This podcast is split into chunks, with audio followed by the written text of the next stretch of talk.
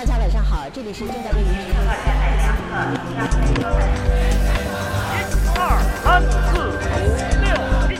《Welcome to MERICS Experts, the podcast that provides analysis of current affairs in China.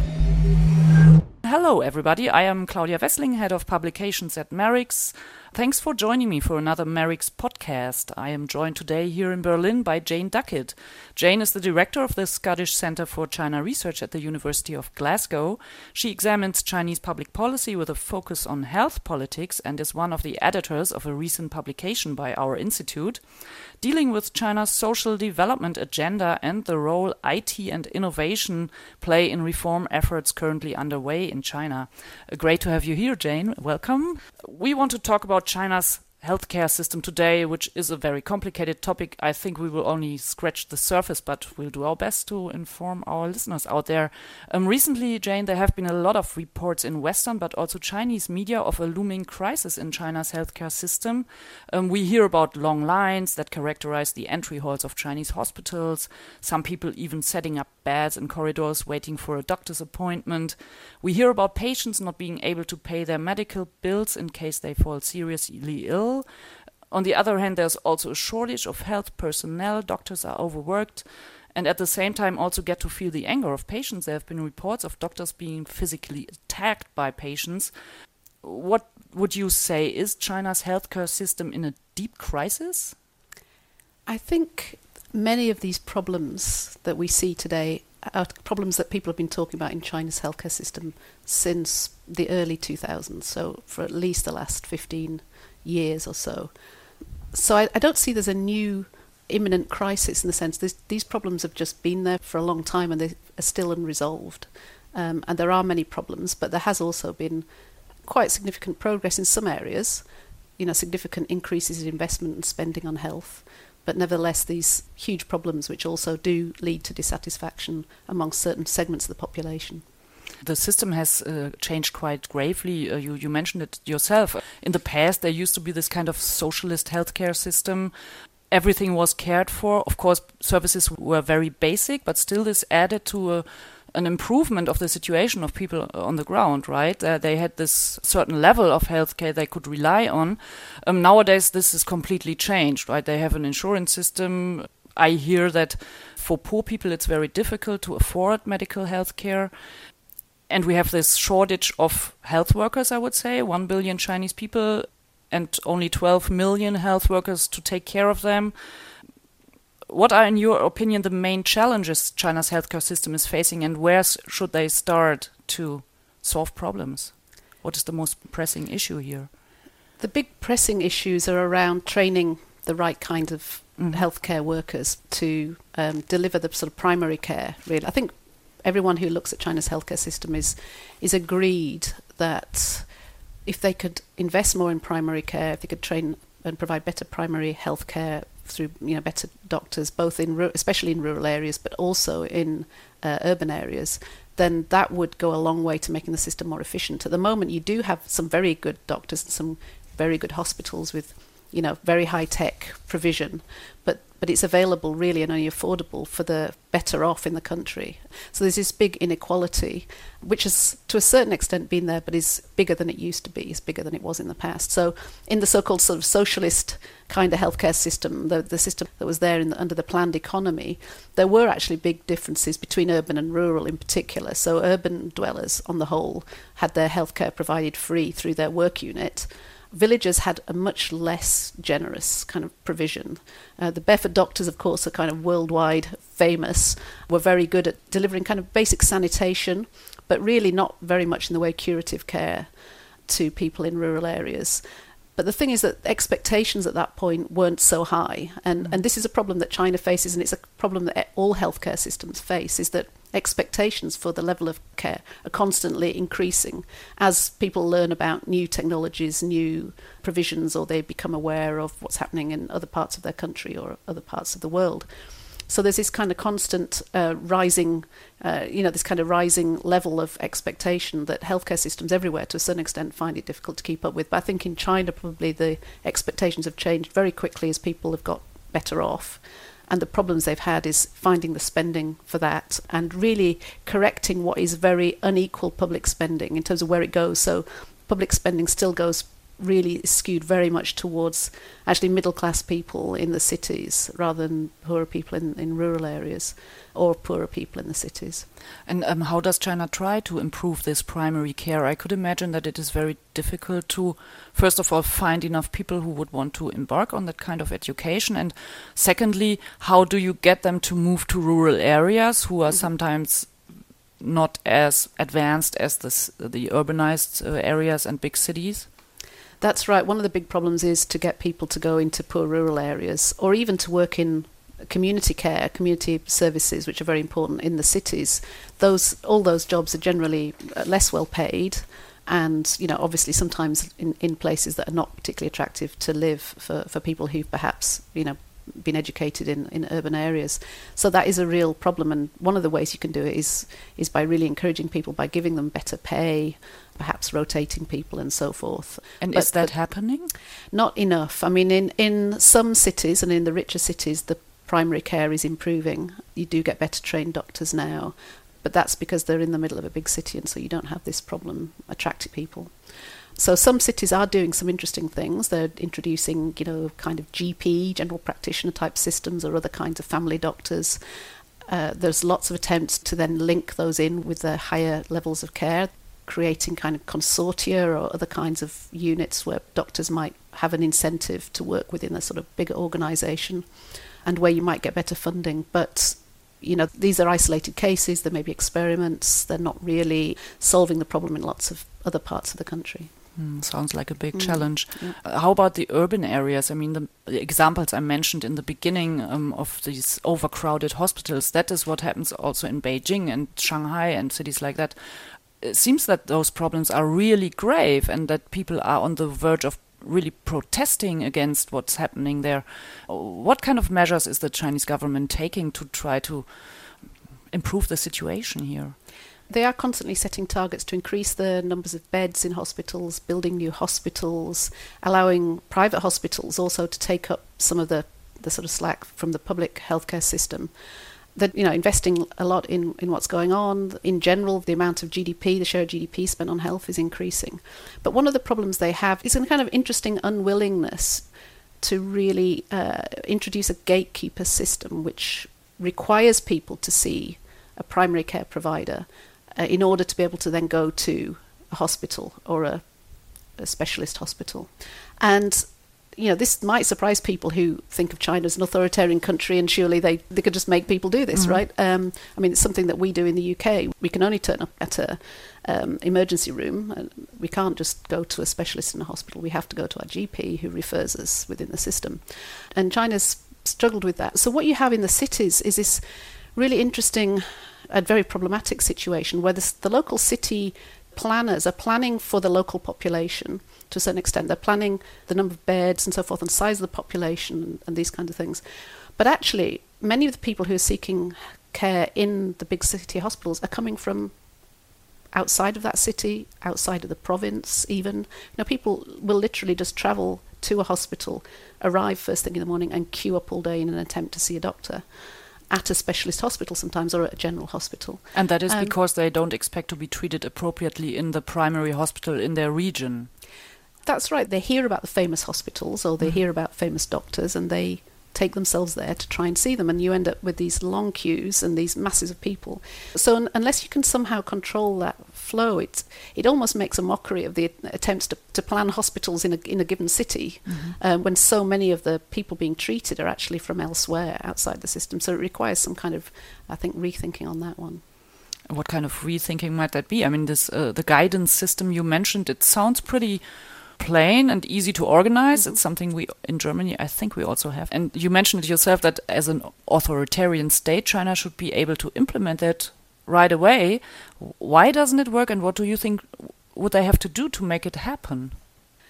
I think one of the things they would have to do is to probably control the hospitals and prevent the hos- and tell the hospitals not to see people who are not local residents, for example. That's one thing that they could do. Or they could engineer the whole system so that people do are required to visit a general practitioner for a referral to a hospital. At the moment, because people can pay for their healthcare either with their health insurance, but often if they don't have health insurance, just directly out of pocket. Mm. That means that they can go anywhere, and the hospitals benefit from this direct flow of cash that comes in. So they would not refuse someone who comes up with a pile of cash and No, they don't seem to. No. and so people might have insurance which they can use to have their healthcare costs reimbursed from their local hospital or a, a hospital in their locality or another kind of provider.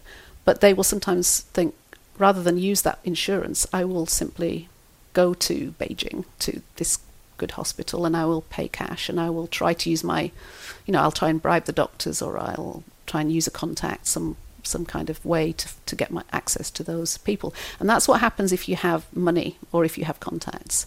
But for all the people in China, all the many rural dwellers who don't have money or contacts, then those are not options. And so at the other end of the spectrum, you have people who can really only afford very basic care with a local primary care provider, a local clinic. If you've ever mm, read my colleague Anna Lora-Wainwright's book about uh, help about 10 years ago maybe, looking at people in rural parts of Sichuan where some people would just self-treat or go to the vet to get treatment because they couldn't afford or they thought the hospitals were going to be too expensive. So you have that at one end of the spectrum and then the other end of the spectrum these amazing high-tech hospitals with lots of MRI scanners and charging high relatively high costs for people. Which is then for the rich, Rich. for the better off. What do you think? There seems to be a big gap between what poor people can get in China and rich people in Mhm. terms of health care. Has this the potential to create bigger social tensions? And what is the Chinese government reaction toward that? Are, are they unsettled by the fact that this kind of tension exists and maybe even gets worse? In fact, I did do a study, a survey about in 2012, 2013, which is after the latest round of health reforms were announced. We found that uh, uh, rural dwellers weren't more dissatisfied with the healthcare system. Actually, they were relatively happy. They've just been they didn't have healthcare insurance that's been introduced in rural areas in the first decade of this century. Even though that's not enough for people, they nevertheless feel that it's a lot better than the, the situation they had before, and they do have some help. So people weren't especially dissatisfied, those rural dwellers we found on the whole. So I think one of the problems, coming back to the question of why doesn't the government force people to just sort of go to their local providers and, and get care there, is I think the government may be worried that there would be more dissatisfaction if they prevented people going where they want and, and letting people kind of, you know, seek care where they can. That if they try and stop that, that could really get people upset. I think we have to sort of be careful to distinguish dissatisfaction or satisfaction with the general state of the healthcare system. In this survey we conducted, we found that people were reasonably satisfied with the healthcare system on the whole, the general public, if you ask everyone.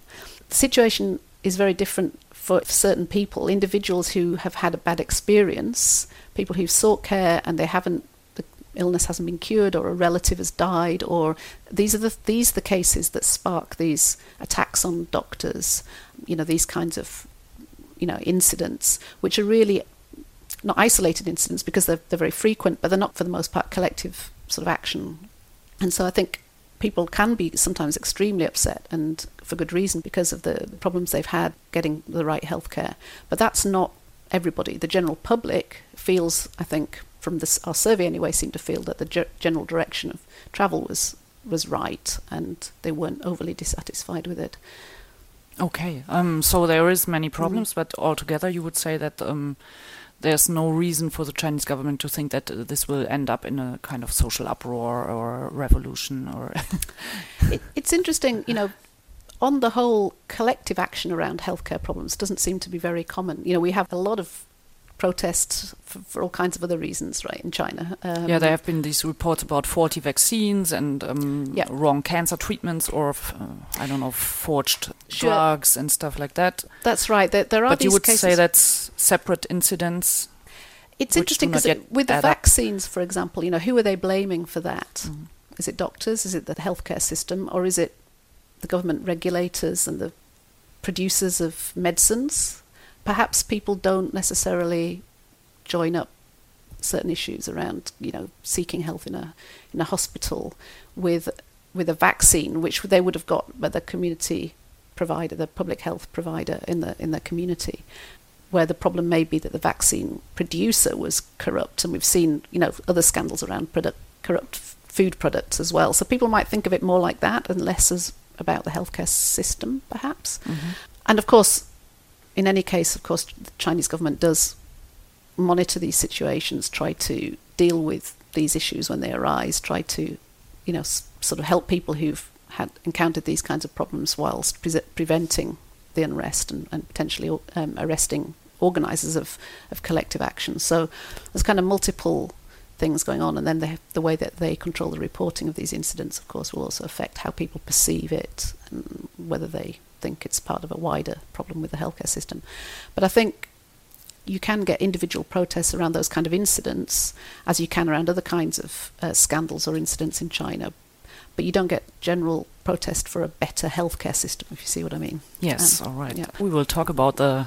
What the Chinese government tries to do to improve its healthcare system in a second. Um, you're listening to MERICS Experts, the podcast of the Mercator Institute for China Studies. I am Claudia Wessling, and I am joined today by Jane Duckett, professor from the University of Glasgow, where she directs the Center for China Research. And Jane is a healthcare expert and has done a lot of research in China. The Chinese government has put out a strategy it calls Healthy China 2030. What exactly does this encompass? Can you maybe sum that up in three or four phrases for us? It's, it's a very broad uh, initiative, broad based initiative issued in 2015. The aim is to join up the healthcare system, uh, make it more integrated. As I've indicated, there's, because people can just go and see whichever provider they want to, there's, there's a, not very much integration through the system from the primary to the tertiary care.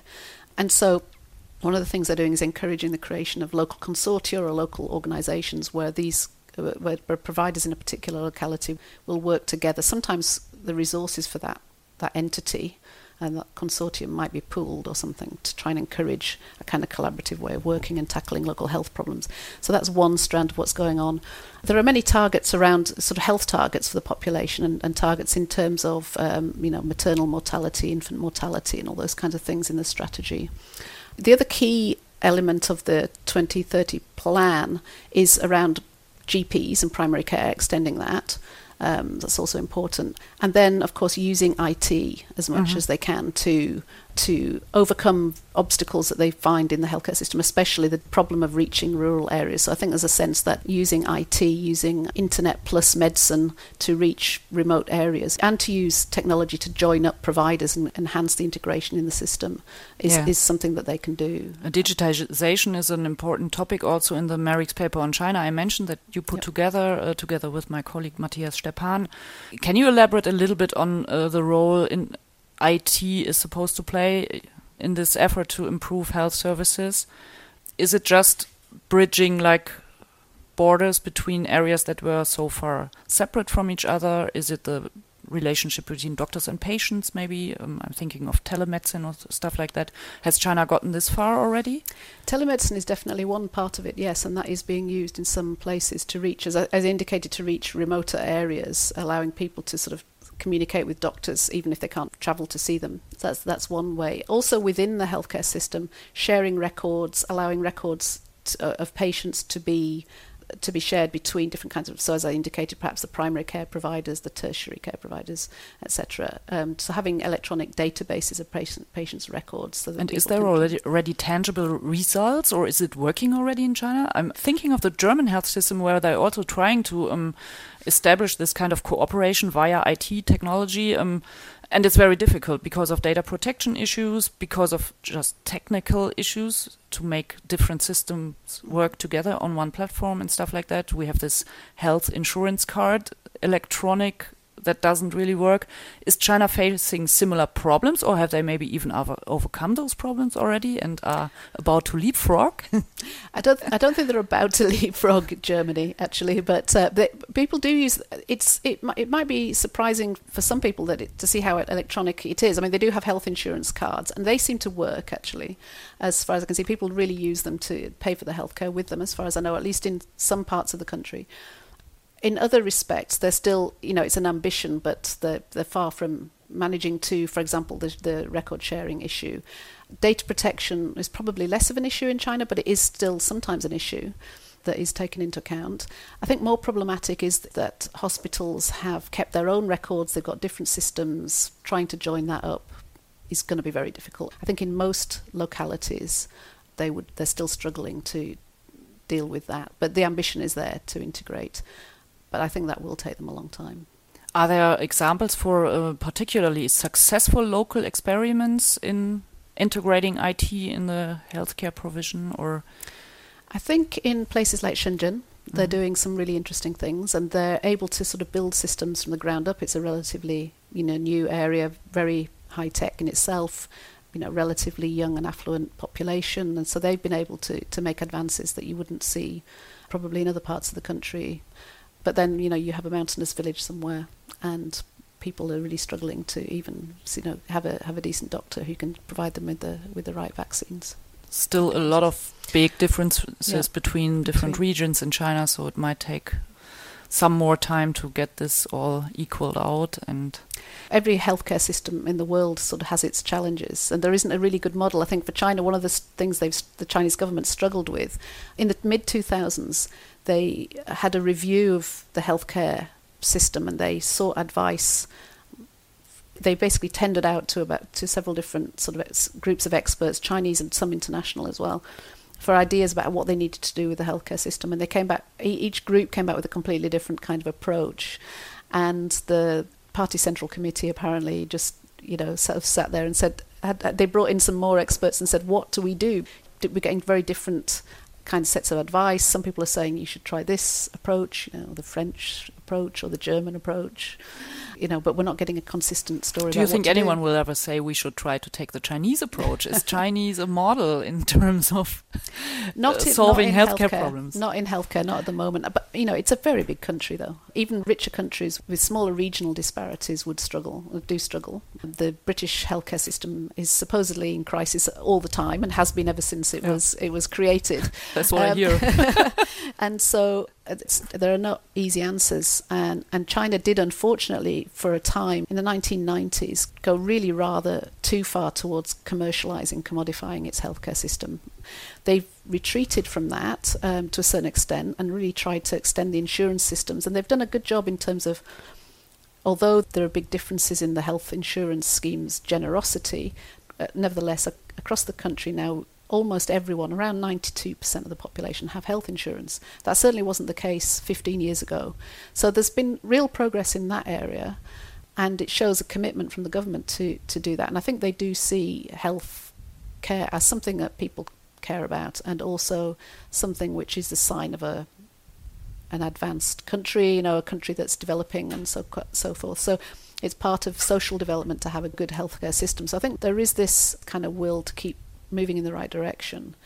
Many challenges ahead. I'm sure, Jane, you will follow the events in China very closely. Um, anyway, thank you very much for being here today, for sharing your thoughts and your insights. Thank you and Thank you. It's a pleasure. Thanks for inviting me. You have been listening to MERICS Experts, the podcast from the Mercator Institute for China Studies in Berlin. If you want to learn more about our work, please visit us at merics.org.